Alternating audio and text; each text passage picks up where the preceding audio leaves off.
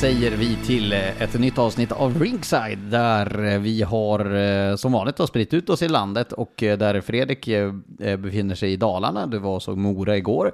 Jag och Daggen satt framför tv-sofforna och njöt och då gör man som man alltid gör, att man, man ser lite av en match och så ser man lite av en annan match och så ser man lite av en annan match och så hoppas man att man ska träffa in det bästa just där man sappar. Det är ett fenomen det här när man sitter hemma i tv-soffan. Alltså att hitta den bästa matchen där den hetas just Hur nu. många gånger har man, jag hade det exemplet i lördags, SHL. Eh, skulle gå och se på Leksand och Örebro klockan sex. Men jag tänker, då hinner man se, oj vad jag låter morgonrasslig. Rispig röst Jajamän. Ja, nej, men, eh, och då skulle jag se klockan tre matcherna, så började jag kolla. Eh, då var det ju HV upp, upp, upp, mot Timrå. Luleå. Ja men det var nu i veckan Och- kanske. Ja, HV, HV, HV Luleå var det i ja. lördags. Jag hade börjat titta på den och sen vart jag så exalterad så att då gick jag ner du var nere i Malmö va? Hörde Stämmer. jag din ljuva stämma och då, det slår aldrig fel för då kommer plinget upp att där jag nyss var, där har det blivit ett mål och det gör mig förbannad. Men man är expert på det där. Expert på att byta kanal. För tidigt, Mm. för sent. Man missar allt. Men du vet du, jag Det- körde igår, jag körde tre skärmar. Oj. Men vet du vad som hände då? Då missade Så jag allt istället. Ja. Mm. Men, men eh, hur många tror ni att, nu, de flesta sitter ju och följer sitt lag, men jag tror många som eh, slår på, eh, om man säger att man har sitt lag i SHL och så slår man på Hockeyallsvenskan, då har man den här problematiken att shit, det är eld och lågor där. Du försöker ju, våra chefer, att pricka in den hetaste matchen som vi sänder studio på, men, men tänk om man hade en lösning på det där problemet om att man kunde bara få den bästa matchen direkt. Det hade ju varit det optimala om man kunde hitta någon lösning på det det. var ljuvligt. Jag får också, jag har fått skäll ett par gånger, framförallt av en grannkvinna från min uppväxt som var rasande på, hon påstod att vi har bytt, en del människor tror jag tror att, och det är väl lite charmigt att man, när man är på Simor som vi är, så gör vi allt, eller vi sitter i ett rum allihopa, alla som kopplar kablar och alla kameror och sådär, för då, hon var jättesur på att matcherna hon ville se brukar vara på 151 och nu låg det på 153. Eh, och jag, jag önskar att jag hade kunnat hjälpt henne, men jag förstår heller inte. Jag hade ju min drömvärld velat, för jag tittar ju på TVn. Tittar ni på, hur tittar ni på hockey? Jag tittar på, Ja, på TV. Apple-TVn. Ja. På Ja, en, streamar. Vi streamar, ja, jag har ju liksom TV-TV. Linjär TV. det, alltså inte på sån, men det, jag jag, vet. jag trodde inget annat. Nej, Nej. nej, nej, nej. Men det är ju dyrare va? Ja, det vet jag tusan. Jag har ingen Nej. koll på det där. Alltså, det, det är ju lite roligt när folk kommer till mig och frågar Du, jag ska se hockey i den här arenan. Vart ska man sitta? Jag bara, jag har inte suttit på en hockeyläktare på tio Sätt dig år. med så jag mig har ingen du, du kan jävla sitta aning. här på... Jag sitter vid kommentatorsplatsen. Ta på dig lurarna och säg vad du tycker där. Eh, men eh, ska vi börja i... Eh, du, Fredrik, jag tänker att du får börja med där du var igår och ge oss dina intryck från Ja. Mora mot Djurgården. Det var väl egentligen inte någon eh, enormt bra hockeymatch. Om jag förhåller mig till förväntningarna, två lag som är i toppen, ett Mora som har gått oerhört bra och eh, ett Djurgården som behövde vinna så hade jag kanske spelmässiga förväntningar som låg lite högre än vad det föll ut. Däremot så vart det hyfsat dramatiskt. Jag tycker att eh, det färgade matchen, det här tidiga målet från Brodin. Och det, jag hade inte riktigt koll på det, men Johan Hedberg påminde mig om att precis så var det på Hovet när de möttes senast. Eh, och det var samma spelare, det vill säga det var Brodin som gjorde målet och det var Ljunggren som stod i mål. Alltså ett märkligt mål, den touchar ju på någonting ställe Ljunggren. 1-0 kommer. Och då såg jag plötsligt ett, ett Djurgården som, alltså det, för mig blev det så uppenbart att de har, vilket är ganska naturligt, besvär med sitt självförtroende. Och så får du göra 1-0 knappt en minut in, eh, så blir de så lyckliga så de får energi och de körde. Sen kvävdes det där lite grann efter ett tag. Jag tycker att Mora eh, är bättre andra halvan av första perioden. Sen i period två, enkelt summerat, tycker jag att det är Djurgårdens fördel. I period tre så greppar ju med 2-1 så har man det. Sen är det Klasen som ehm, inte kan hålla truten, dra på sig en eh, två minuter abuse och eh, Vad sa han där nere?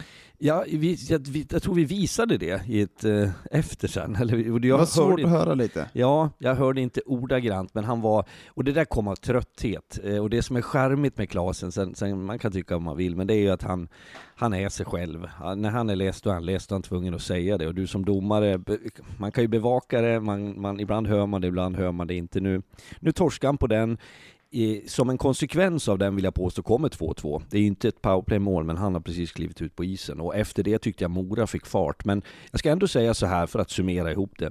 Mora gör en av en sämre match än jag sett dem på slutet. De får ändå med sig en poäng. Eh, Djurgården tycker jag är bättre, har färre minuter som är svaga fler som är bättre än vad jag tycker jag sett dem i tidigare möten med topplag. Så att liten fördel Djurgården, två poäng. Jag tyckte de såg väldigt glada och lättade ut efter. Jag tror att Mora kan hantera det där. Sista jag har som en eh, reflektion från den matchen. Daniel Ljunggren är skadad. Mora vill inte riktigt bekräfta vad, men eh, vi såg honom eh, med kryckor. Det är liksom ingen hemlighet. Mm. Eh, och det eh, tror jag påverkar såklart Mora för att han, han är en, en motor i det där, en, en, eh, både offensivt och defensivt. Så att eh, det tror jag var mer, det är mer tuffare i dessa dagar för Mora än att man bara fick en poäng mot Djurgården. Ja, men han betyder ju enormt mycket i den här första kedjan, det ser man ju bara igår. Jag tycker de är ganska lika. Eh, ja. i spelsättet ändå. Man, man, man, man ser inte riktigt skillnad på dem, men man ser ju att Ljunggren har ju en inverkan både på laget, jag vet själv när man spelar, när man tappar en sån tung pjäs eh, lite lätt in på. Mora är ju inte, har ju inte vana med att tappa spelare under den här säsongen, så det blir lite skillnad. Sen rubba lite med kaptensrollen. Sen, jag tror inte på något sätt att, jag tror Mora kommer höja sin nivå från den här matchen. Jag tycker att det såg lite, det gick lite långsamt mot vad jag sett dem innan, passningstempo, eh, inte samma drag i, i skridskoåkningen. Sen är jag imponerad av vad Djurgården visar upp i arbetsinsats den, den tycker inte jag, jag, ni var inne på det bra, du och Harald, igår, att den har, den har inte funnits alla gånger, och den, det är lätt att säga att, att den ska alltid finnas där. Nej, men den har inte funnits där alla gånger, för att jag vet också att det här mentala spelet kan göra att man kämpar, sliter, men då ser det också ut att man kämpar på fel sätt. Du går ut i fel eh, positioner, och då ser det ut som att man kommer lite fel, och det blir lite, men det går satt ihop på ett helt annat sätt. Tycker jag också, för det är precis som du säger Dagge, det är för att kunna jobba hårt och få betalt för det så måste du också jobba rätt. Och det ska vi väl kanske ha i, i åtanke när det gäller Djurgården, att de har varit lite luddiga tycker jag i sitt spel. Och jag tror säkert att Garpenlöv, sedan han kom in, har gjort lite korrigeringar. Och de förändringarna som har gjorts tar också ett tag att sätta. Så att det är först när du vet exakt vad du ska göra, du litar på varandra som din arbetsinsats. För den, den tror jag aldrig man ska säga. Det är, det är, i alla fall väldigt få hockeyspelare som kliver ut och inte vill eh, leverera arbetsinsatsen. Men det blir mycket lättare om du vet vad du ska göra. Ja, och sen är det ju när du har den här äm, mentala pressen, du vill jobba. Det är så jobbigt att spela hockey, för du sliter så otroligt. När det väl sitter och du kommer lite som Mora har spelat den här säsongen, otroligt, det flyter på, hela tiden. Jag bara, nu sitter du och sviftar med händerna här Fredrik. Vad... Ja, men jag skulle bara lägga till, för jag har en tendens att glömma. För det är det du pratar om pressen. Eh, Ragnarsson, Marcus Ragnarsson, igår eh, stod vi och surrade lite grann inne, så jag vet inte hur vi kom in på det, men han är ju hemmahörande eh, utanför Uppsala. Så han hade varit och tittat på Almtuna Björklöven och, och jag vet inte ingången i diskussionen, men så, som vi, vi pratade om den skillnaden i press. Han sa när Almtuna spelar sina matcher så slår det ett felpass och vi har alla varit där i den hallen som tränare, spelare eller kommentatorer, programledare. Vi vet att det händer inte så mycket då. Du kan ställa till med ganska mycket besvärligheter utan att det är någon som reagerar nämnvärt. Eh, vilket gör spelarna relativt bekväma. Du törs, du törs ge dig på samma utflykt igen. Du gör fel, fel, fel, till slut så gör du rätt. Jämför det mot att vara på Hovet. Han sa inte det som någonting negativt eller gnälligt, utan bara som en fakta. Och det tycker jag är relevant när man bedömer lagens eh, mentala situation. Ja, så är det ju verkligen. Alltså det är väl inte konstigt att de har den. Sen så ska ju de ha en högre press på sig. De har en större plånbok, de har lagt ner otroligt mycket mer än vad Almtuna har gjort i år. Och man ser att när det inte funkar, jag tycker att det är många lag som ligger i den här bottenstriden som vi hade igår matcher, som har det här problemet med det mentala spelet, och det är verkligen att få ordning på det, för det är det tar så mycket kraft att jobba fel. Och det tar så mycket kraft att förlora de här matcherna. Eh, jag tänkte eh, stanna vid vid Mora, Dennis, om Daniel Ljunggren där. Det låter ju minst sagt oroväckande att, eh, att han hoppar runt på kryckor och eh, frågan Kan det vara en försäkringsåtgärd också? Hade han gips? Ja, det, det kan absolut göra. Man gör det ibland om det är... Ja, men kanske en liten en, en försiktighetsåtgärd. Försiktighet så. Jag inte tänkte försäkring, det är ingen bedrägerier. försäkringsbedrägeri han håller på med. Han har inte ont, han vill ha ut 7 500 från sin men det kan ju vara olycksfallsförsäkring. försiktighet och Ja. att han kanske går runt och har lite stukad fot, eh, vill inte stödja på det så mycket. Eller som när man själv gick i typ så här högstadieåldern, så det fanns ju inget coolare än Sympatipoäng Ja, man för kom i skolan liksom. Alla tjejerna bara Ooh, vad är det med dig? Så, nej, Jag vill alltid vara lite lätt hes också. Lite lätt hes. Ja, det låter som att det är lite synd om Fredrik. Men, så sympatipoäng. Ja, inga Men det- jag hade- försäkringsbedrägeri på Ljunggren i alla fall. Nej, jag hade faktiskt en kompis som, eh, han eh, hoppade på kryckor, det här var i gymnasieåldern när man började gå ut på krogen och så sen när han, han repade sig från det där, men då sa han att nej, det vet du, ja det funkar mycket bättre med kryckor så jag har kört vidare på dem. Han hade dem i tre, fyra veckor extra. Eh, det var inte det jag tänkte komma in på här, men det jag tänkte komma in på var att eh, Mora har ju faktiskt eh, hyfsat, nu kommer säkert någon att svära där, men att de har varit hyfsat förskonade från skador. Nu vet jag att Ilestedt har missat en del, jag vet att Måns Karlsson har varit borta länge. Men både Ljunggren, Persson, Heikkinen och eh, Micke Tinac, som jag skulle säga är de fyra viktigaste spelarna i det där laget, de har totalt sett den här säsongen missat sex matcher på de fyra viktigaste spelarna. Så där har ju Mora fram till nu varit förskonade. Ljunggren missade sin första match den här säsongen igår. Eh, och då är, tänkte jag ställa frågan att finns det något lag, eh, det är klart att det går säkert att hitta någon i, längre ner i tabellen, men det är ju få lag som är så be, behövande av en spelare som Mora är av Daniel Ljunggren. Uff, ja, äh, ja. Eh, Han, han är, jag tänker att vi ska inte ranka dem, men vi kan konstatera att han är väldigt, väldigt viktig för det där powerplayet det är han. för det Han är laget. otroligt viktig för det där laget, och det, det, jag tycker att det, det syndes på dem lite att de gick ner några eh, procent igår. Sen så, om det var Djurgården som var väldigt bra, som jag tyckte de var, men på något sätt så vet jag känslan av när man tappar en sån typ av spelare och man inte har haft de här problemen innan så händer det någonting i laget, det gör det verkligen. För mig är det uppenbart att han eh, saknades och, att han har betydelse. Det är också en intressant annan del egentligen som kommer in i det här nu med det du säger Lars. För det är ju hur, hur ett, ett bygge ser ut. Ehm, de har ju en mer eh, spetsig eh, eh, trupp på något sätt, Mora, än vad kanske Djurgården har. Som har eh, flera tunga namn som ligger där uppe i en första, andra lina. Det finns andra lag, Modo sitter på det just nu. Man är inte lika känslig en ut som Mora skulle kunna vara.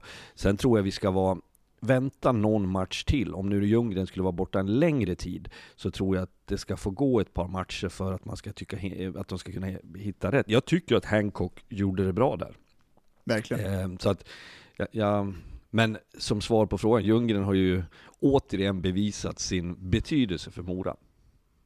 Mm.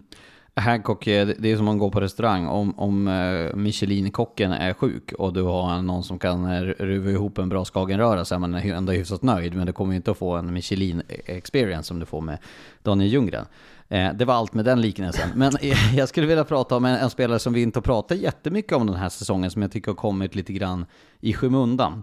Eh, då tänker jag inte på Johan Persson som gjort 19 mål de 17 senaste matcherna, vilket är helt otroligt. Utan jag tycker det är Kalle Mikitinac. För Heikkinen hyllade vi förra, eh, förra avsnittet. Men Kalle Mikitinac, alltså den utvecklingen han har haft, för han gick ju från Kristianstad, hoppas skulle få en större roll i det här Mora och ta liksom nästa steg i sin utveckling. Han hade ju ett ganska hackigt år i fjol, men den här säsongen så tycker jag att han har hamnat helt rätt och jag tycker att eh, Kalle Mikitinac eh, är löjligt bra den här Låt säsongen. mig inleda resonemanget runt Micke Tinac med den där lite roliga historien. Jag ska inte nämna namn, men vid ett tillfälle förra säsongen så var det någon form av middag där det var lite spelare och respektive. Där då en, ehm, någon hade sagt, en spelare till eh, tjejen att, och då är de nya för varandra, att vi, vi ska till Micke Tinac på på middag. Eh, ja, hans tjej är med och sådär. Och sen hade de väl, ja, ungefär något sånt där, så hade de kommit dit och då hade, hade ju han hälsat och sagt, eh, ja, tja, Kalle. Och då hade eh, den här tjejen frågat, eh, jaha, vart är Micke då? Eh, jag trodde att det var alltså Micke Tinac, men det är ju Kalle Micke Tinac.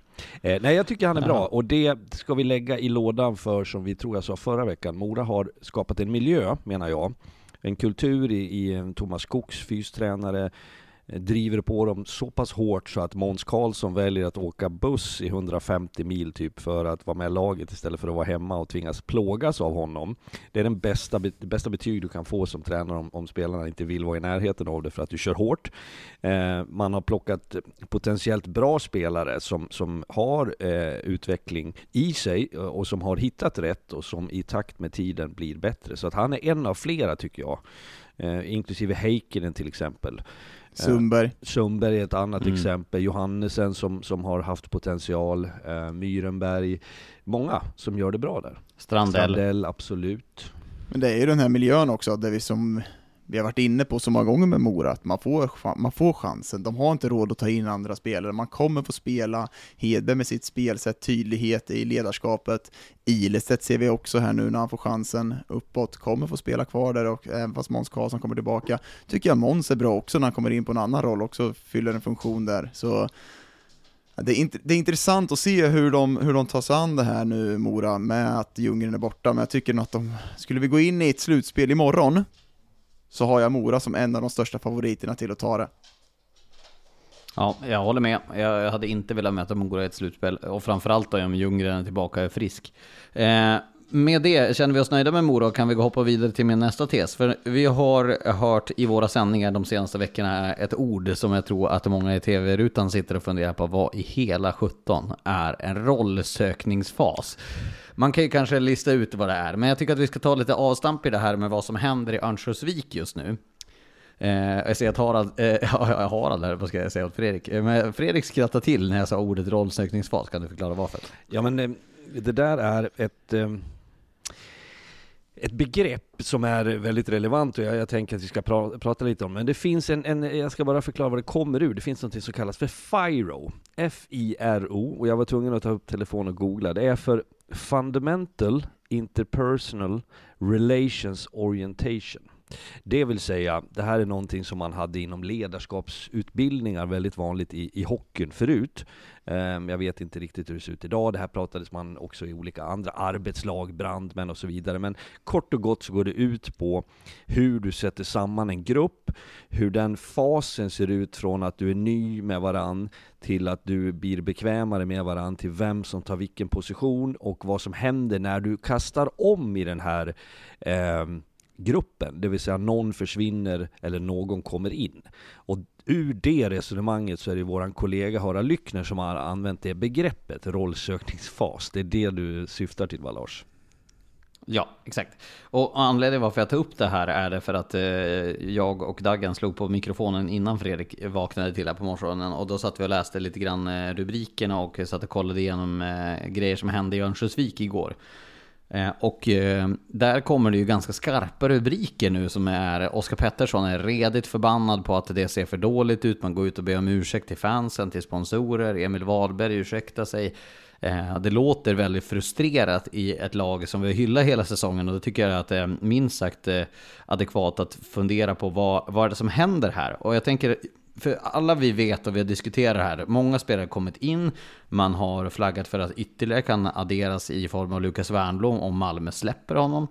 Och nu börjar vi se att det, det är en hel del oro i den där truppen. Och framförallt så eh, spelet ser ju ut, eh, jag ska inte säga som skit, men det är ju långt ifrån det Modo som man såg i december. Alltså kolla bara på alltså powerplay, så är det är så intetsägande så det finns ju inte. Eh, det känns som att ingen riktigt har formtoppat just nu, det, det kanske man inte ska göra. Men just det här begreppet, rollsökningsfasen, vad händer i laget? Daggen har varit spelarråd, Fredrik har varit tränare. Vad är det som händer i Modo just nu?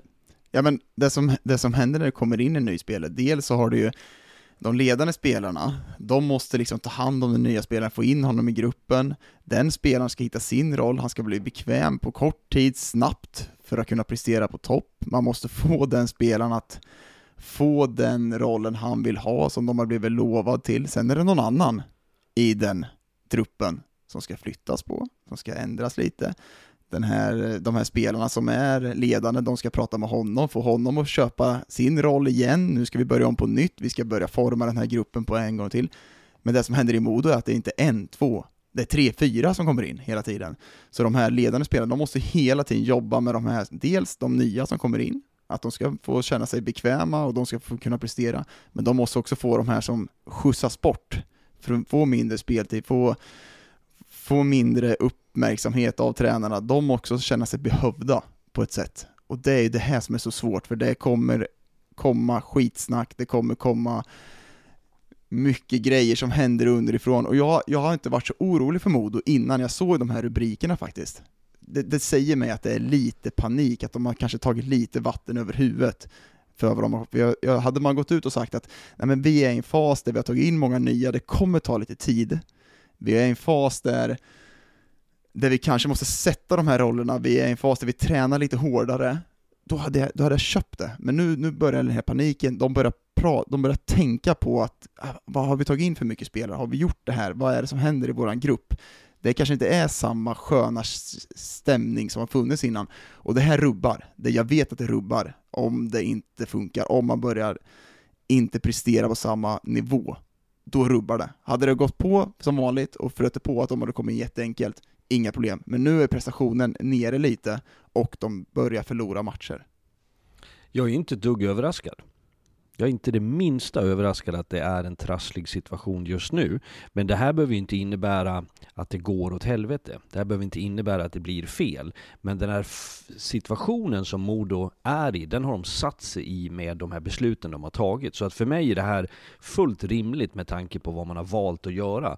Det som blir det intressanta är ju hur du väljer att ta det vidare. Och jag, jag kan väl hålla med delvis om att eh, ut sättet man uttrycker sig på eh, nu eh, signalerar någonting. Men då är det snarare då är det snarare en sämre kommunikation, alltså hur du förmedlar din känsla.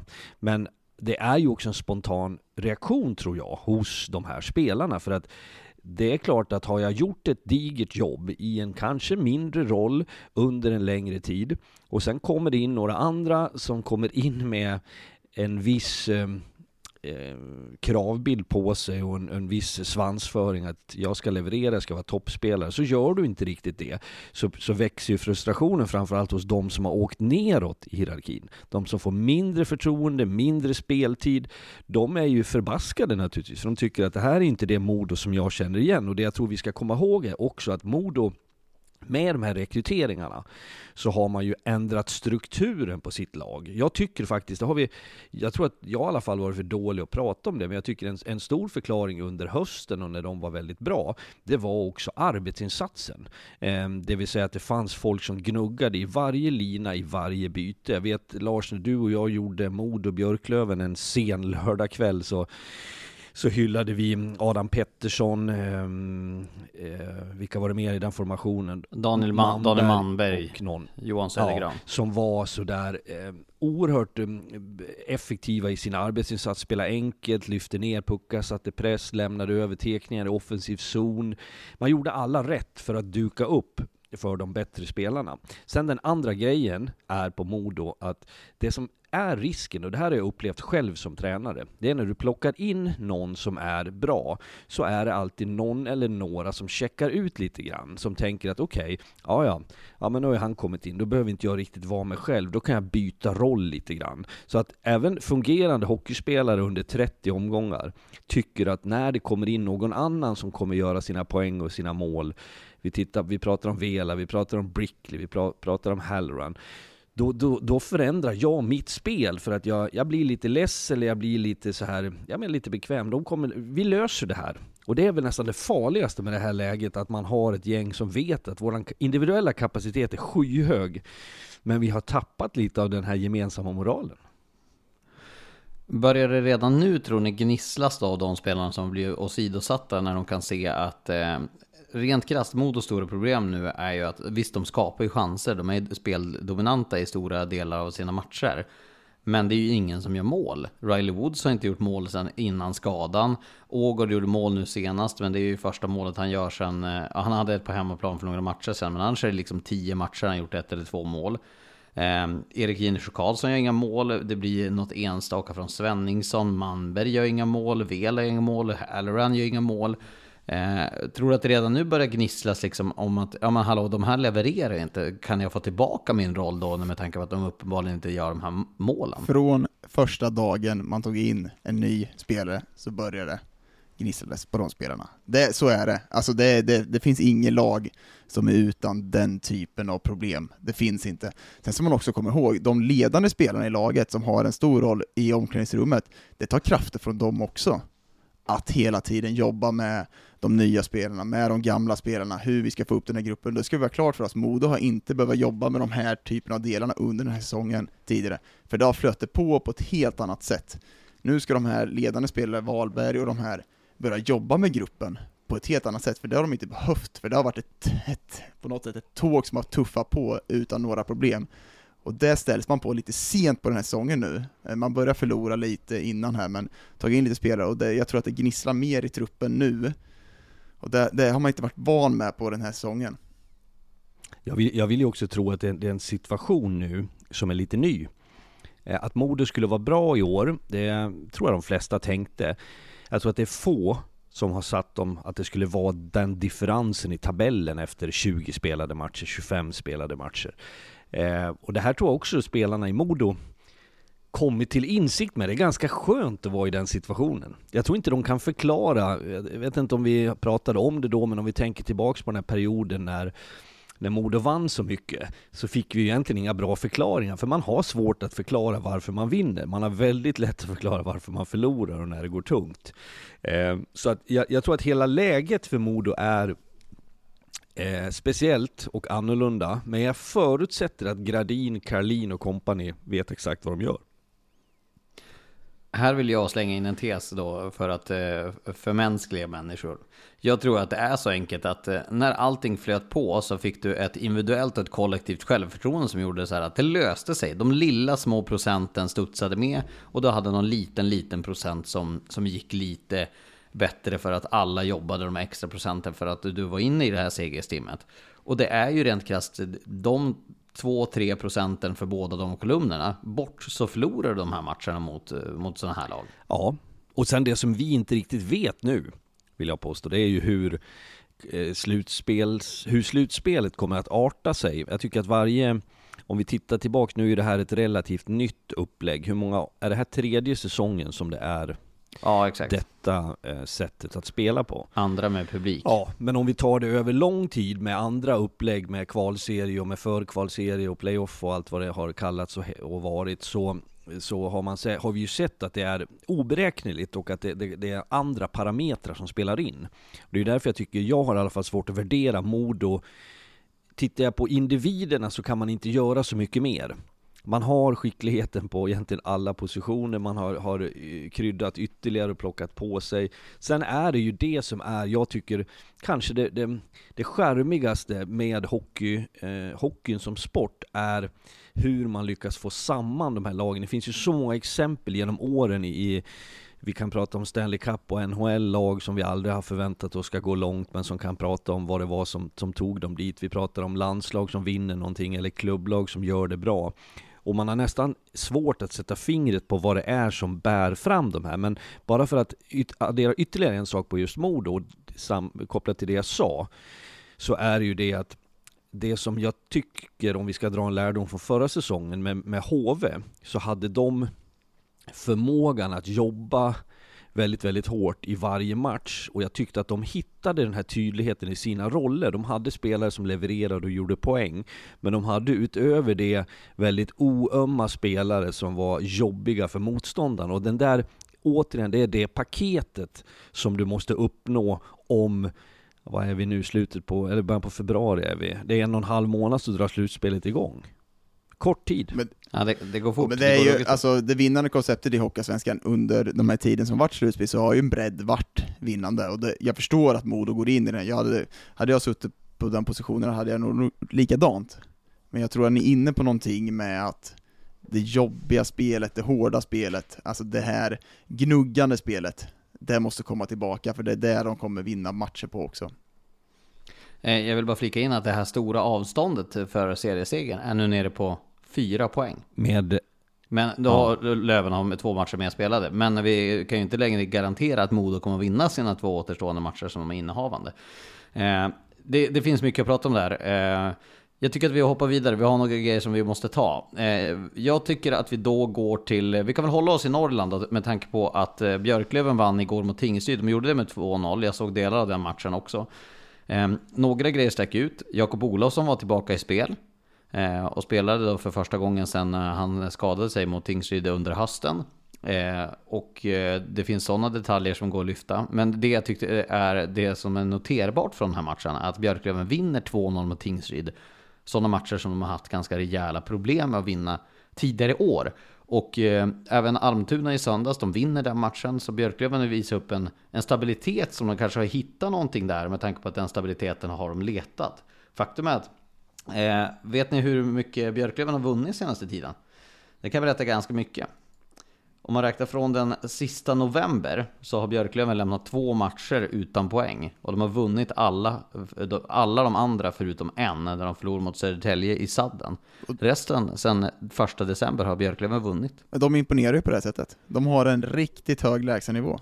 Och det är det de har haft under den här säsongen. Sen har de haft en skadelista på centersidan och hittade, på något sätt har de hittat ett, ett sätt att vinna. Vi, vi, vad gjorde de mot eh, mot Djurgården på, på Hovet, tycker att de imponerar, kom dit, spela disciplinerat försvarsspel, en arbetsinsats. De här spelarna, Kilke, de är, kanske inte syns i spelet, men någonstans så sticker de ut när det väl behövs och det, det är verkligen det som slår med det här laget. Sen får de tillbaka Olofsson och nu får tillbaka lite, eh, Weigel är tillbaka snart på slutspel här och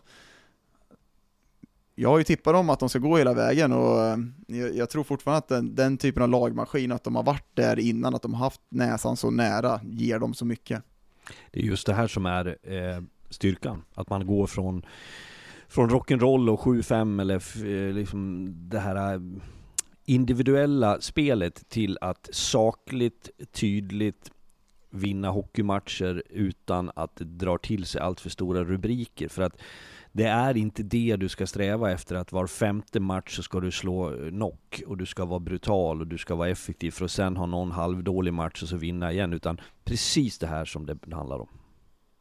Och, och, det är det som har varit många lags tes den här säsongen och över tid i Hockeyallsvenskan att man har sina bang for the buck eh, matcher och så sen när det kommer matcher mot mindre flashigt motstånd då saknas någon procent och då fallerar det där. Därför tycker jag att den där segern är stark av eh, Björklöven att, att vinna den där med 2-0. Björklöven har alltså vunnit 15 av de 17 senaste. Då, då vet man att då börjar poängen ticka liksom. Då tickar det och när många av dem dessutom är trepoängare då räntar det jäkligt fort. Skillnaden också om du ställer Björklöven mot Modo. Hur många spelare har Björklöven plockat in under den senaste 20 matchersperioden? Noll. De har, de har lånat in spelare, men de har inte plockat in ett enda nyförvärv under hela säsongen. De har inte värvat en enda spelare under hela säsongen. Nej, och det gynnar Björklöven just nu. Det som ska bli det intressanta sen är ju Precis. att se om Modo hittar rollerna, hittar positionerna, hittar spelet och tryggheten igen. Ställa det mot ett Björklöven som, för jag tror ändå att eh, den gode Kente har varit han är ju känd för att vara aktiv på marknaden, så han har väl gjort vad han har kunnat. Eh, och då, här kommer då en fråga till er. För Modo har ju varit väldigt tydliga i sin kommunikation att de har velat plocka in sina spelare tidigare. Björklöven kommer att förstärka innan 15 februari, det vågar jag typ offra två små, små tår på. Eh, Annars och då är jävlar, då, Kent, då, då brinner det Umeå kan jag säga. Då, då kommer det brinna, då kommer, då kommer eh, värmen från bromsoken på Svenska rallyt nästa helg inte ha någonting mot Björklöven-fansen. Men, men eh, vad tänker du om det då? För nu kommer ju Björklöven att addera sina spelare sent. För vi utgår väl från att Björklöven kommer addera spelare med tanke på att de är hyfsat sköra i laguppställning med deras skadesituation. Ja, ja. Att de tar in dem sent då tänker jag, Dagen. Ja, men jag, jag tror att de den här truppen är medveten om att de kommer ta in, jag tror inte de kommer ta in tre, fyra stycken, jag tror de kommer ta in en center, en back. Det, det, rubba, det kommer inte rubba så mycket. Jag tror, jag tror faktiskt att det är där de kommer äh, lägga till. Sen tror jag den här truppen är redo för att ta in det också. De har gått länge med skadelista. Man vet att man måste ta in. Jag tycker också att om man kollar på, på line-upen så finns det spelare som de kan ta ner i hierarkin och ha den typen av spel och, och jobba i en tredje, fjärde kedja. Så jag, jag tycker att det lagbygget är, är klart för att ta in spelare, och framförallt en center. Håller du med Fredrik? Det gör jag i mångt och mycket. Jag bara tänker att det är ju en marknad som ser lite annorlunda ut, även om vi har sett öppningar, för det, det vet jag att vi också har gått och sagt från att, från att sa att det finns inga namn till att ja men nu finns det. Men det är inte jättemånga av dem som har levererat om vi tittar både SHL och, och Hockeyallsvenskan. Så det, det, finns några undantag på dem som är bra. Så att, att, att sitta kall, sitta kylig, sitta och vänta, hitta rätt och framförallt mängden. Eh, en, två är betydligt mer hanterbart än tre, fyra, fem spelare. Och sen är det om du skulle kunna pricka en spelare som, den här ska vi ha en tredje eller en andra. Du, du, det blir alltid känsligare om du rubbar den absoluta toppen. Och tittar du på eh, Björklövens, eh, som vi, vi har sagt, det, Poli och Kilke till exempel, så behöver de ha en känsla av Alltså för mig blir det så uppenbart, jag har haft många importer genom åren och när jag ser Poli och Schilke, både vi har varit mycket i Umeå, vi var på Hovet förra veckan och såg dem. De har det här bländvita leendet, de, de är älskade av barnen. I, när jag var på någon värmning i Umeå där så står det massa unga på läktaren, och på, på, det var något skolledigt där och, och liksom skrek på Poli, han åker runt och vinkar till dem. Det är ju så väl regisserat, det är ju Disney över det hela. Och de måste få vara så. När de är lite längre ner och de säger I do everything for the team. Ja, tjena. Det gör du inte alls. Du ska vara här och vara king shit och det är de i Björklöven. Titta poängligan. 1, 2, 3, 4, 5. North Americans. Och det... Det, det, är, det är ganska imponerande för det är ju, det är, de är många, och det är många som ändå chippar in där och köper den rollen. Vi säger Hutch liksom, Hutchings har varit där länge nu, köper en, en, en roll lite längre ner i hierarkin. Han har inget val. Exakt, han har ju verkligen inte det, men jag tycker ändå att det är imponerande att du, annars, de flesta flyttar ju på sig han har ändå varit där länge nu och visar att han vill vara Björklövens spelare och sen har du jag, jag, jag, tycker att de, eh, Fortier också eh, har kanske lite umsky, eh, undanskymd roll i det här eh, Björklöven. Han är bra Jag tycker nu. att han är riktigt, han är riktigt bra. bra nu. Men, men, jag tror också på han, att han har andra egenskaper än de andra. De är inte i samma korg. Det, det skulle jag kunna kladda på Det några var- av de andra lagen. Att om du, ska du liksom vara absolut målskytt, ja men då sitter du där. Fortier Han är en gnuggare på ett helt annat sätt. Ja, med sin fart, han är ju sannolikt ligans bästa skridskoåkare. Ja, ja Eller det, finns några, ja, några, av- några av dem, men han är i toppen, den definitivt. Eh, har ni sett eh, Nick Schilkis förarbete på Gustav Postlers 1-0, där han tar in den i zon? Jag skickade den där länken till dig Daggen. Alltså när han, han drar en eh, syrgasdragning, kallar jag det, när man drar in den mot kroppen och drar den nära, Men det är ju... mellan två backar. Det säger ju en, en del vad, vilken sinnesstämning Björklöven är i när man gör den dragningen på offensiva blå, tar in den pucken och vilket självförtroende Kilke sitter inne med. Jag tackar för den bryggan, eh, Daggan. Sinnesstämning är någonting vi ska prata om och då ska vi prata i Västerås tänkte jag, att vi hoppar ditåt. Eh, och Fredrik, jag tänker att vi börjar i ditt citat som ju blev omskrivet i, i eh, kvällspressen efter Superfredagen och då kan du få ta lite mer grepp om det. Då var du citerad där du sa att eh, du hoppades att Thomas Pannen skulle få sparken. Av hela mitt Och nu hjärta. har du möjlighet att lägga ut det, lägga, ja exakt, av det hela ditt hjärta. Och eh, då kan du, du förklara, förklara lite utan avbrott här vad, vad det är du menar med Eh, det. Såklart ett klickvän, en klickvänlig rubrik. Nu slapp någon på kvällstidningarna eh, hitta på det själv. Men det som var resonemanget för det, om vi tar det i dess eh, kontext. Eh, vi hade eh, Superfredag, vi hade resonemang kring Västerås hela situation och Niklas Johansson har vänt tillbaka hemåt som ny sportchef så menar jag på att sett till vad Västerås har varit med om hela den här säsongen och jag tyckte att det fanns tendenser till detta även förra säsongen där man inte lyckades och man gjorde en del rekryteringar sent inför innan fönstret stängde som inte gick, eh, föll väl ut och sen hade man en tuff kvartsfinalserie och så var det slut.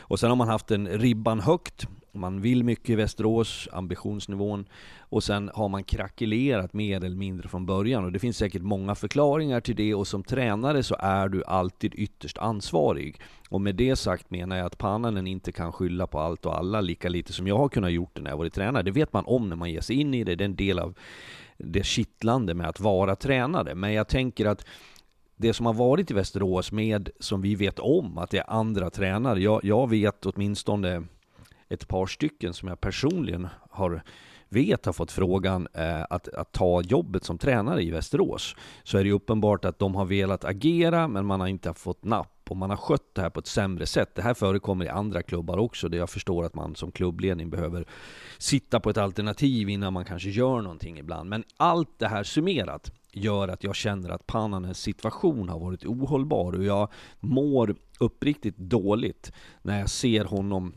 stå match efter match, förlust efter förlust och försöka förklara varför det gick snett, försvara eh, sina spelare och sin omgivning. Och det här gör att jag känner att hans, hans situation, han dras ju med i det här. Okej, okay, han har ansvaret och jag försvarar inte honom och jag, för sakens skull ska jag vara tydlig att jag har ingen personlig relation till Thomas Pannanen, så det är ingen vän till mig som jag försvarar.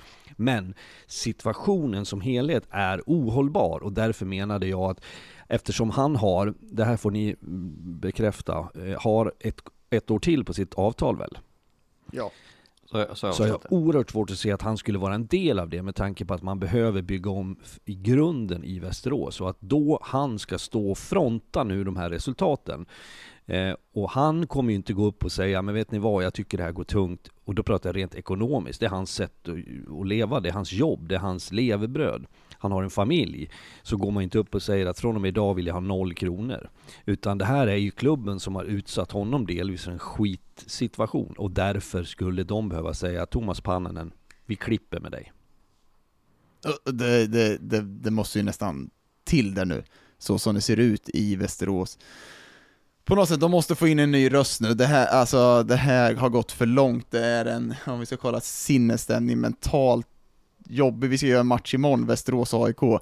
Båda de lagen sitter i samma sits där de slåss om man kan vara i slutspel, men det är också den här bottenstriden som liksom någonstans är där och man ser att det är två, tre poäng ner till den.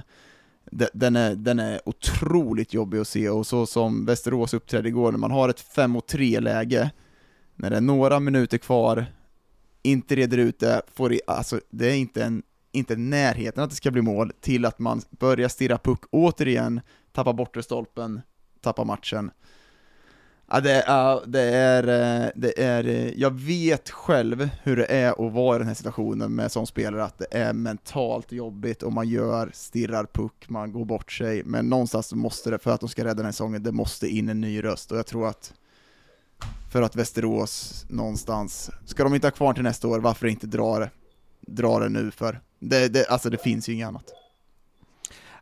Jag har, en, förlåt, jag har en löptik som ligger och drömmer här nedanför mig. Det är min hund som ligger och drömmer. Hon är i löp. Skyll på henne du. Det är lite oroväckande med ljudet som kommer här i bakgrunden. Hoppas att det inte kom fram. Fortsätt ja, nej, men jag, jag ska också bara säga att eh, det har ju varit mycket negativt prat om Västerås den här säsongen och det, det av förklarliga skäl är det så. Jag vill, jag vill, bara till handlingarna säga att ingen av oss när vi pratar i, i andra sammanhang när vi umgås eller jobbar ihop har ju en i, i grunden en negativ, ett negativt utgångsläge kring Västerås. Tvärtom, de har varit uppfriskande i sina ambitioner, de har eh, rört om lite grann i grytan och de visar någon slags spännande attityd, tycker jag. Men eh, det har gått käpprätt åt skogen den här säsongen och det som jag jag lider ju faktiskt med supportrar och publik och så, för det, det måste vara nästan till tröstlöst. Och det är väl där jag tycker att problemet är nu, att om du ska ta dig vidare eh, så måste du ge dem någon form av hopp. Och jag tycker det är för dåliga prestationer, det är för mycket skit för att de ska orka kliva upp på morgonen med Men det ser, det ser du ju igår också. Folktomt, folk börjar gå i periodpauserna, de börjar tappa hoppet. Alltså när klubben går ut med en sån svansföring som man har, att man har ett SHL-mål eh, långt i sikte, då, då, måste man också ta beslut för att nå dit. Och jag tycker att det är farligt när Niklas Johansson går ut och säger nu, jag tror att det bästa för honom hade varit att sagt att vi ska, vi ska rädda den här situationen, vi ska kvar. Han börjar redan sätta upp mål att vi på något sätt sikt ska prata om SHL. Jag vet att man säger det i media för att man ska vara, men på något sätt, du, du måste liksom mot fansen inse att det här, det här måste räddas just här och nu. Och det man måste göra är nog tyvärr att Thomas måste tyvärr, som Fredrik sa, för hans bästa, hans välmående och för klubbens, så måste han nog gå. Jag, läste en, eh, jag följer många av de här Västerås-supportrarna på Twitter och, och, jag lider verkligen med dem. Alltså att, att de går och betalar pengar för att se laget prestera, alltså det försvarsarbetet som är på Östersunds 3-2 mål. Alltså jag ska inte läxa upp någon om försvarsspel. Där finns det, ja, det inte... ungefär 8 miljoner fler i Sverige som kan det bättre. Men eh, alltså det är ju så kolossalt uselt. Alla står och kollar på en bortre stolpe och så sen står en spelare helt fri framför mål och bara kan raka in den där pucken. Men det här är ju det är inte första gången det händer, Västerås heller. Alltså det här har ju hänt flera matcher. De har gjort alltså jag säger, det finns, det finns saker man kan ta ut i matchen igår som ser bra ut. Det finns, men det är ju under 60 minuter, de har ju verkligen inte fått spelet att stämma någon gång. Och när de havererar i spelet, då blir det som igår, otroliga djupa svackor en av de här som jag läste på Twitter, han eh, skriver matchrapporter eh, från matcherna och han sa det, det kommer ingen matchanalys idag för det blir, det blir för mycket skit i ett inlägg. Och det säger lite grann att det liksom, eh, man orkar inte samla energi till att skriva hur dåligt det är. Sen tror jag i det här eh, så tar jag också parti lite grann för spelare, ledare. För att eh, jag, jag, har själv sagt så vid tillfällen när vi har varit usla i lag där jag har varit, vi har sådana perioder de flesta lag att om ni mår dåligt ska ni veta hur vi mår. Eh, och sen tror jag att som som lag betraktat så förväntar du dig nästan också att det händer någonting när du kommer in i en så här lång tid av svårigheter. Det vill säga, du gör justeringar på tränarsidan eller du, du skickar någon eller några spelare, du plockar någon eller några. Att det visas någon form av handlingskraft. Sen tror jag det är, det ska vi ta i beaktande, spelare idag, jag, jag upplever i alla fall, jag har inte något vetenskapligt bevisat, men det är en känsla att idag jämfört med för 10 år sedan, 20 år sedan, så var, då var spelare och tränare mer benägna att, att hoppa på någonting som kanske såg tröstlöst ut. Man tog chansen, man testade, kan jag rädda det här eller kan vi göra någonting åt det? Nej, det blev inte så. Idag är vi mycket mer synar vi mycket mer spelare och tränare, så jag tror helt enkelt att man är försiktig att kliva på lag som ligger pyrt till. Och jag pratade med sportchef, en SHL-sportchef eh, under senhösten här som förklarade för mig svårigheten när det går tungt för, ett, för en klubb. När du då har spelare som kommer ut, de är få som är tillgängliga, så ställer du det mot varandra, pengarna är ungefär de samma, så, så undviker du gärna att gå till en sån miljö, för du, du mår inte bra. Det är inte kul att komma ner till träningarna. Det är inte, det är inte bra för ditt, för ditt sinne och för din själ att vara med om det, så att det blir ju en, en, en spiral som är negativ som är oerhört tuff alltså. Och för att eh, strö ännu mer salt i såren då så är ju nu även Trevor Sheek skadad. Skadade sig i matchen igår och eh, rapporterna att det inte ser bra ut. Det är det enda som har kavlats ut men att det, man befarar att det kan vara illa. Eh, vad illa är det får man definiera själva. Men det är ju absolut inte det som Västerås behöver. Nej, och det är ju så det är så olustigt läge också i tabellen för att du det, det, det fina och fula med den här tabellen som det ser ut är att du har tio lag som får fortsätta spela. Du har två lag som är över och det är två som spelar plågsam bäst av sju serie där ett av lagen kommer att få lämna. Och när du ligger i det där det är, så, det är så få och så tight, eh, få poäng och så tight mellan lagen så att du vinner ett par tre matcher så trycker du till och glider därifrån och huh, kan andas ut lite grann för stunden. Någon eh, vinst, någon förlust, det händer ju ingenting. Och det är jobbigt. Man, man känner igen eh, hur man är. Man vinner en match, man går ner på Ica, köper en god köttfärssås, man går och trallar lite, sjunger lite. Dagen efter torsk, Ja, man går inte på ICA, man sitter hemma i soffan, mörkt rum, tittar på TV, läser tabellen hela tiden. Alltså det där är jag, det, uh. Jag får berätta apropå det, när jag var tränare i Oskarshamn åtta av åren så eh, åkte vi till ett Sibylla i Fårbo. det är några, någon mil norr om Oskarshamn på E22 där man svänger av mot kärnkraftverket, där låg det ett Sibylla. Så när vi hade haft någon sån här riktigt tuff förlust där man kände att ingen i hela världen tycker om oss just nu. Så åkte vi dit, Nisse Landén, målvaktstränare som sen var på juniorlandslaget, en fantastisk människa. Vi hoppade in i hans månbil som vi kallar den och så åkte vi dit några i ledarstaben, tre, fyra stycken som moffade vi oss hamburgare, satt i ett hörn i Fårbo. De kände igen oss där också, men vi hade ändå liksom skapat någon form av distans till Oskarshamn. Så att vi fnissar åt det där och då är det plågsamt. Det är också det här som är skärmen med idrotten, att mm. du får uppleva applåder och röda mattan, men du får också stå i skamvrån. Jag satt men ju... Du åkte, får jag bara fråga, ni åkte dit för att ni inte skulle behöva höra ja. skit om hur dåliga ja, ni var ja. på restaurangen i Oskarshamn? Ja, du vet ju hur det där är i en liten stad. Går du på ICA, går du på restaurangen och du får ju höra hela tiden. Västerås, det är inte en liten stad, men du får fortfarande höra från fans, det är en stor Eh, alltså supporterskaran är stor.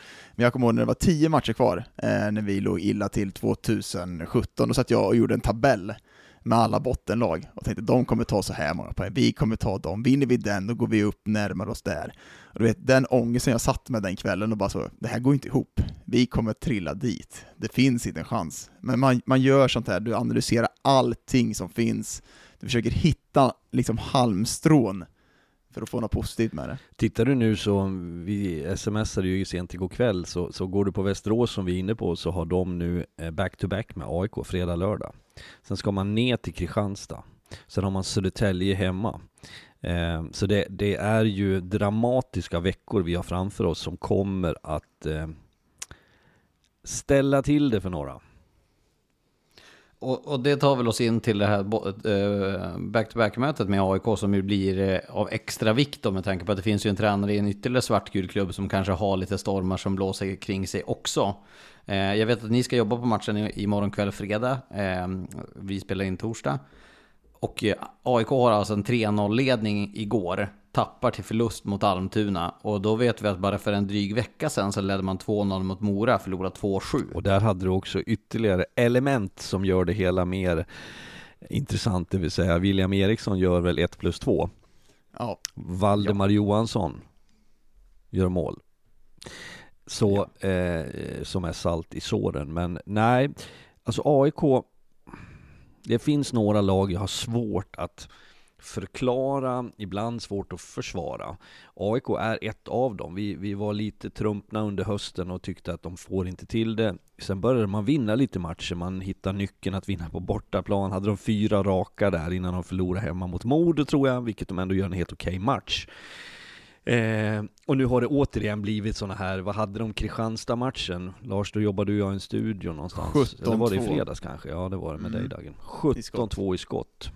Eh, Ja. Besvärande. Ja, Kristianstad sköt 17-2 ja. i skott på ja. Hovet. Jag ska säga så här. Jag har kommit till insikten att AIK är inte bättre än så här. Det är där jag har landat. Alltså jag försöker hitta, men nej, AIK, ni är i den här tabellplaceringen för att det är där ni ska ligga, eh, på den prestationen ni har haft. Ni har en, ja, när ni spelar bra då är ni helt okej, okay, men lägsta nivån är, det dalar för mycket, och där är AIK just nu, för mig. Västerås, nu är det fyra då, ja. ja. men Västerås tycker jag kan ha en högsta nivå som är, jag tycker att det laget kan se mycket bättre ut. Men AIK är där i tabellen där jag tycker de ska ligga ungefär. Ja men det kan jag köpa. Och nu är det som sagt fyra raka förluster här och kommer in mot eh, Ångestmöte är väl rätt ord för matcherna mot Västerås som kommer här. Men håller du med Fredrik om det Dagen säger om att AIK är inte bättre än där de ligger? Ja, det, det, lär jag nästan göra. Jag hade ju dem högre upp i mina förväntningar och jag kanske missbedömde en del rekryteringar. Sen tycker jag att det är det här är ett, ett fenomen eller fakta som jag vi ser varje år, med, vi kan plocka någon enskild spelare, att ta som William Eriksson som vi nämnde i farten där, som vi har tyckt, eh, och jag säger vi, så åtminstone förra säsongen, du och jag Lars, tyckte hade många fina uppsidor. Ja, och vi kände att ah, han kanske blir lite Eh, Eh, bortträngd av eh, stjärnor på pappret i alla fall i Umeå. Så kommer man till AIK, det blir inte så mycket. Eh, och så går han till Almtuna 1 plus 2. Å andra sidan Krastenbergs eh, gick från Södertälje till AIK och levererade direkt. Så det har ju hänt förut och det här begreppet som jag inte tycker om att säga, men att släkten är värst. Det finns något mer uttjatat uttryck i sportmedia, men vi använder det. Ja men det säger sig självt att om du har blivit eh, placerad i ett fack i en klubb och så möter de en ny klubb, så är på fan att du vill eh, stänka dit dem och visa att kolla vad ja, ni har missat. Men vi ska, ja det är ju så, det är naturligt och jag förstår att det används. Men det, det jag tänker är att jag tycker det, de har inte fått fart på dem. Eh, sen är ju AIK, enligt min bedömning, utifrån en svårhanterad klubb också för att det är en, den är väldigt kravfylld. Eh, den är väldigt eh, utsatt, men den är inte till vardags alltid så kärleksfull. Jag, jag lider med, eh, känner igen några väldigt trogna aik i min bekantskapskrets genom alla år, både fotboll och hockey, som just för hockeyn eh, lider eh, sina kval. Tittar vi på hur matcherna ser ut, vi har varit på Hovet matcher där det har stått 2195 åskådare och det går att räkna Eh, hur många som sitter på läktarna. De får ju inte den här känslan, men när de förlorar så får de också 50 mejl, eller 100 mejl till kansliet eller till tränande folk har mycket åsikter. Så att det, det är svårt. De är ju, bekräftar ju det här hur jobbigt det är att leva under förväntningar, krav och press och inte ha förmåga att kunna eh, bjuda tillbaks.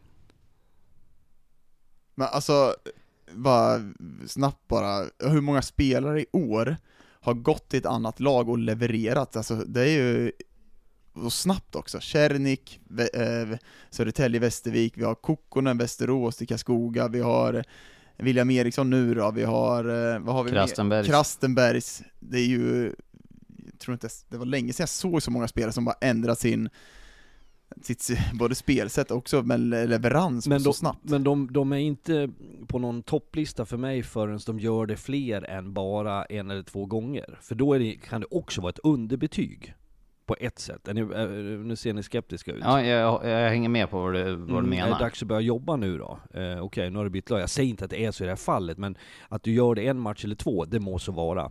Men om några av de här namnen du nämner Dagen gör det nu resterande del och in i ett slutspel eller kvalspel för den delen, eh, då är jag imponerad. Jag måste bara flika in, eh, jag träffade en, en eh, bekant i söndags eh, och som är aik som hade varit på Hovet och sett matchen mot, mot Kristianstad. Eh, och då, då stod och svor liksom, mitt Liverpool som jag har följt sedan jag var sex år gammal, som min morfar höll på vi stod bara så, ah, det är så jävla dåligt. Och liksom att man, att, man, att man spenderar tid på den här skiten och han satt och bara spydde galla liksom hur, hur uselt det var, hur tröstlöst det är. Men ändå så, de som har varit eftersträvsamma och hållit in kontinuitet i sitt fanskap vet att de kommer tillbaka. Mm. För det är ju masochister fans. Jag tror det för mig Idrottsfans är ju masochister, de vill självplåga sig själva. Det är en del United. av Ja, du har ju. Men det är också bara ett dåligt val av lag, kan man tycka också. Jag har haft det tufft i hela mitt liv. Nästintill. Ja, det ska man ha. Man hela mitt vuxna liv har varit en misär. Är du 12 år? Jag kan ju ingen fotboll, men för helvete United har väl varit... Ja, men mitt vuxna liv har varit en misär. De har haft två dåliga år och så är det så jävla jobbigt helt plötsligt. De har vunnit Premier League 95 000 gånger. Vi ska alltid vinna kvadruppen. Och jag då, då som inte bryr mig ett skit om fotboll, men som håller på Arsenal. Har ni hört mig vara stöddig den här säsongen? Jag fick ju förklara för dig Dagen i taxin Fred... i Stockholm i så var jag tvungen att säga till Dagen va, du, eh, vad fan, ja, men... går det inte bra för Arsenal nu? Ja, vi sitter i taxin och säger såhär, eller United spelar ikväll, ska vi kolla på den? Och så säger ja men jag håller på Arsenal, leder inte de serien? frågar han.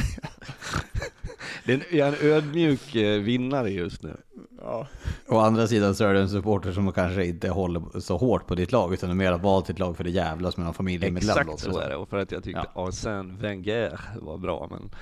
Du gillar ju dina fransoser. Det har någonting. Mm. Jag var i Strasbourg eh. en dag när jag bodde i Schweiz, i Frankrike, i Strasbourg, och vandrade på hans gator. Han är från Strasbourg.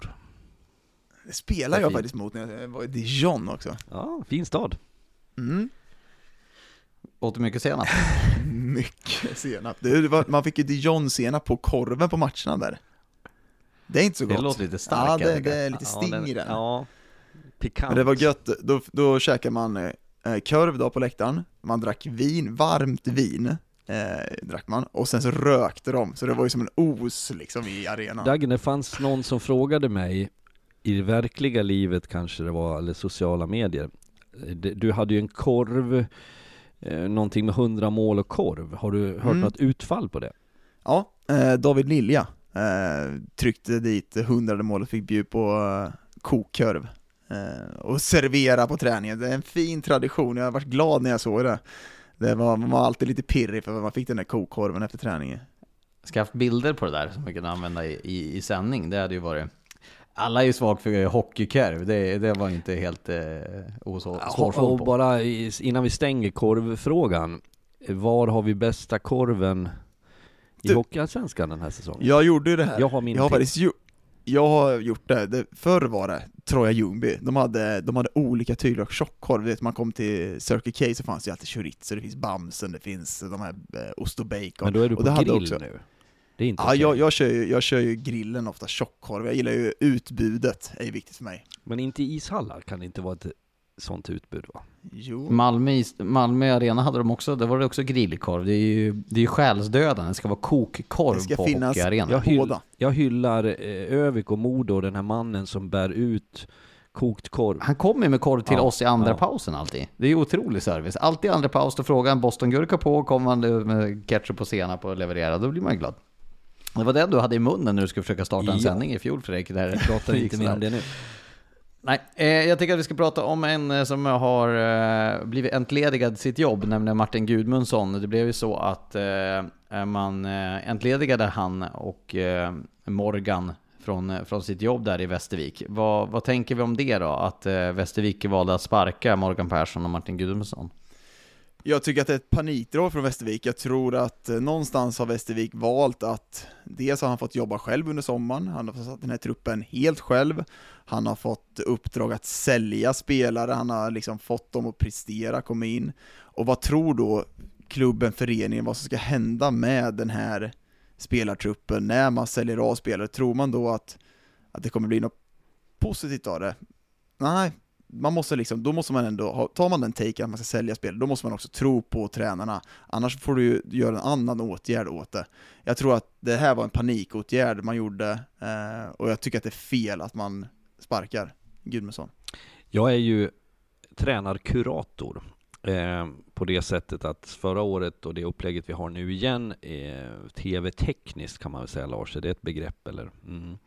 Det kan man säga. Så innebär ju det att eh, programledare Lars eller Kajsa då är in och eh, när man firar eh, vinnande lag och så står jag eller du Daggen då i, kvar i studion och så väntar vi på, Bara för att rätta det, vi intervjuade vinnaren laget med Ja. andra ord. Vad sa jag då? Jag bara, så, ingen, mer- så att vi firade Ja, vinnaren nej. laget. Jag tänkte bara så ingen, ingen gör någon tankevurpa bara där. Ser firandet och intervjuar. Eh, och då Yes. står vi och väntar på förlorande tränaren. Ofta kommer den ut i, i relativt god tid så man hinner prata lite grann. Och det var ju många tillfällen förra året där eh, jag fick möta då de här tränarna. Så jag vet själv situationer man är besviken och sådär. Och så får man prata ihop sig lite och sen ska vi försöka göra en, en intervju. Och det finns ju också folk som har åsikter om att vi vi väljer att intervjua förlorande tränare, man vill inte ha det här negativa. Men vi försöker vara respektfull och det som du, Lars och övriga på Simor lärde mig var ingen ska lämna eh, hur, hur uttrycker du dig?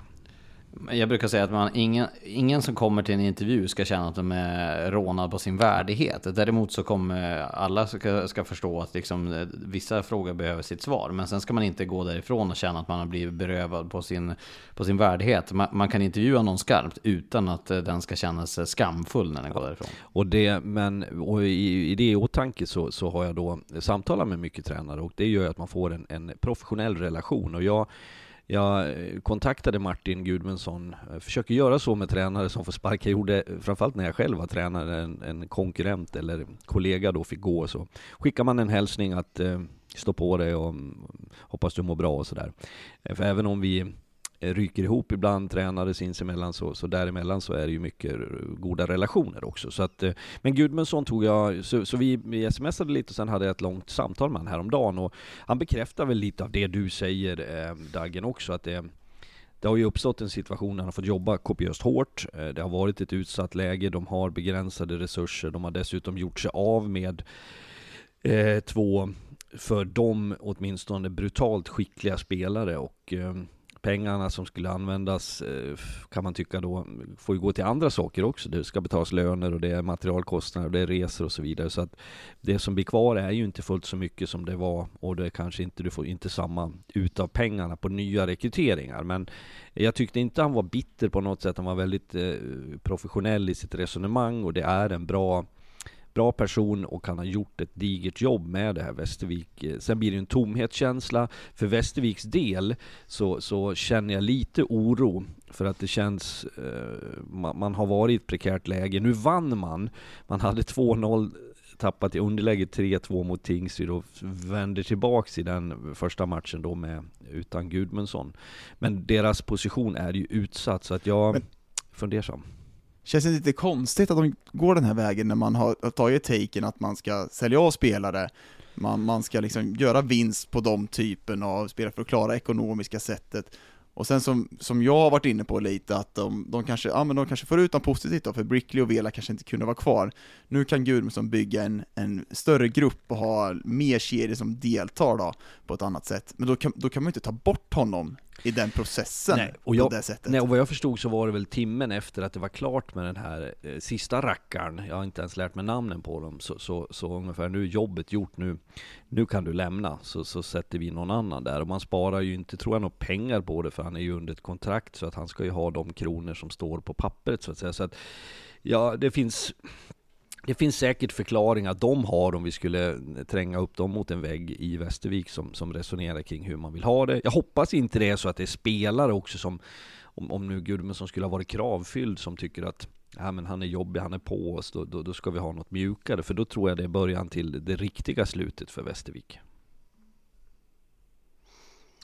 Ja, men det tycker jag att vi eh, sätter punkt för veckans avsnitt av Rinkset. Det blev en dryg timme den här veckan eh, också. Eh, och vi tar sikte då på Hovet.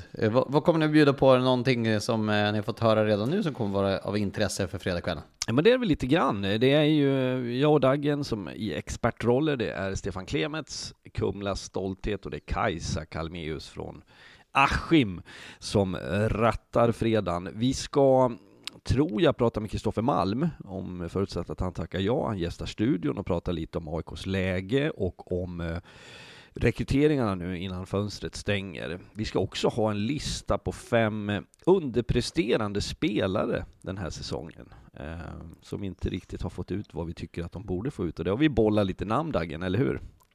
Ja. Avslöja inte för mycket här. Nej, vi ska inte jag är namn. mycket mycket intresserad av att se den här matchen imorgon. Det är alltså mentala kampen, hur man tar sig an den matchen. Det är mycket som står på spel. Intressant match. Det är ju det, och det som jag tror vi ska ha klart för oss nu, äh, återigen, jag säger det här varje vecka, men det är för att vi kommer ju närmare äh, slutet. Äh, betydelsen ökar så mycket mer, poängen har ett om möjligt ännu större värde nu, och då får vi se lite hur de hanterar spända läget. 75% av grundserien är spelad. Det, det säger rätt mycket. En fjärdedel kvar, sen är det finito, slut. 9 mars, då drar vi snöran. Då, då Oxberg drar man repet. Ja, men jag tror att det är två saker som är klara i serien. Topp 6 och Västervik kommer att spela kval. Ja, det, det är väldigt mycket som lutar mot det. Det kan jag nog skriva under på. Fredrik ser det frågande ut när jag sa det. Ja, men det vart mörkt hos dig nu igen. Är det elområde 4 Jo, jag igen, tänkte också som... det. Att elstödet verkar inte komma igen. Nu, kom, nu vart det ljust. Nej, men, ja, men jag... Jag, ja, mitt, min känsla eller tanke är så här, vilket är matematiskt korrekt och en självklarhet. Men det som har varit nu är irrelevant eh, och ointressant. Vi har sett lag som spurtar på ett väldigt bra sätt eh, förr genom åren. Eh, jag försöker eh, fundera på vilka lag det är nu vi kommer se som kanske skaffas en bättre position inför slutspelet och vilka det är som undanslipper sig skiten där nere. Och det är viktigt att positionera sig. Jag är helt övertygad om att topp 4 kommer att vara av vikt och jag tror definitivt att eh, placera sig så högt som möjligt i, i tabellen kommer att vara avgörande när vi går in i det här slutspelet som kan bli hur jämnt som helst. Framförallt att vara topp 2 med tanke på att det har visat sig i tabellen att topp 6 är, är, så pass mycket starkare än lagen under där så tror jag definitivt att topp 2, att du får möta ett åttondelsfinallag kommer göra en enklare resa i kvartsfinalen. Eh, Dagen, något ytterligare att tillägga eller ska vi summera där? Nej. Bra. Då säger vi på återhörande. Vi ses imorgon 18.30 från Hovet där Kajsa oss och eh, någon av er välkomna till studion. Och eh, ta hand om er. Hej! Hi, I'm Daniel, founder of Pretty Litter. Cats and cat owners deserve better than any old-fashioned litter. That's why I teamed up with scientists and veterinarians to create Pretty Litter. Its innovative crystal formula has superior odor control and weighs up to 80% less than clay litter. Pretty Litter even monitors health by changing colors to help detect early signs of potential illness. It's the world's smartest kitty litter. Go to prettylitter.com and use code ACAST for 20% off your first order and a free cat toy. Terms and conditions apply. See site for details.